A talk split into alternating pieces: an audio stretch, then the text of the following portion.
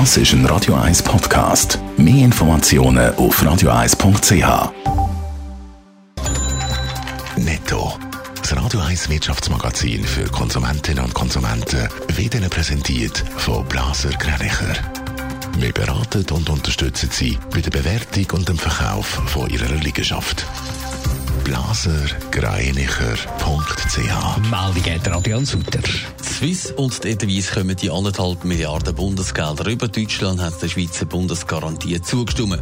Jetzt können wir den Flugbetrieb wieder auffahren, hat Swiss mitteilt. So können die beiden Airlines dank der Hilfsgelder die Krise überstehen. Der WC- und Sanitärhersteller Geberit spürt die Corona-Krise. Im ersten Halbjahr hat der Konzern aus Rapperswil-Jona beim Rheingewinn 14% verloren. Der ist jetzt 315 Millionen Franken. Vor allem aber März hat man weniger Umsatz gemacht, auch weil viele Baustellen geschlossen sind. Mehr als 200.000 Menschen, die in Italien zum Teil illegal arbeiten, fordern, dass ihre Beschäftigung legal wird.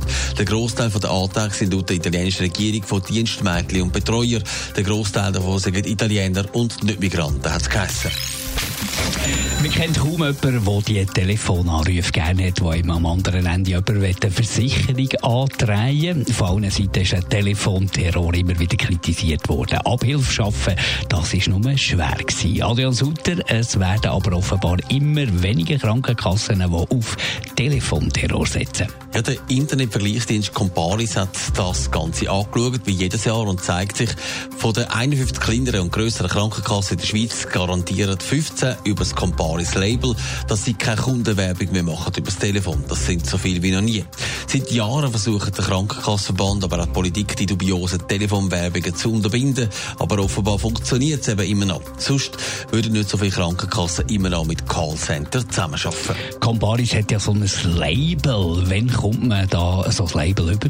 Auf die Liste kommt man dann, wenn man sich daran hält, dass man die Kunden nicht plagt. Das heisst, nur Krankenkassen, die sich bei der Kundenwerbung vorbildlich verhalten, kommen ein Zertifikat über.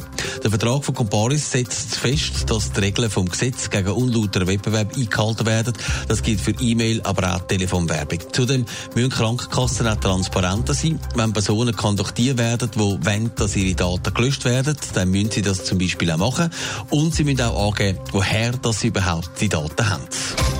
Netto, das Radio 1 Wirtschaftsmagazin für Konsumentinnen und Konsumenten.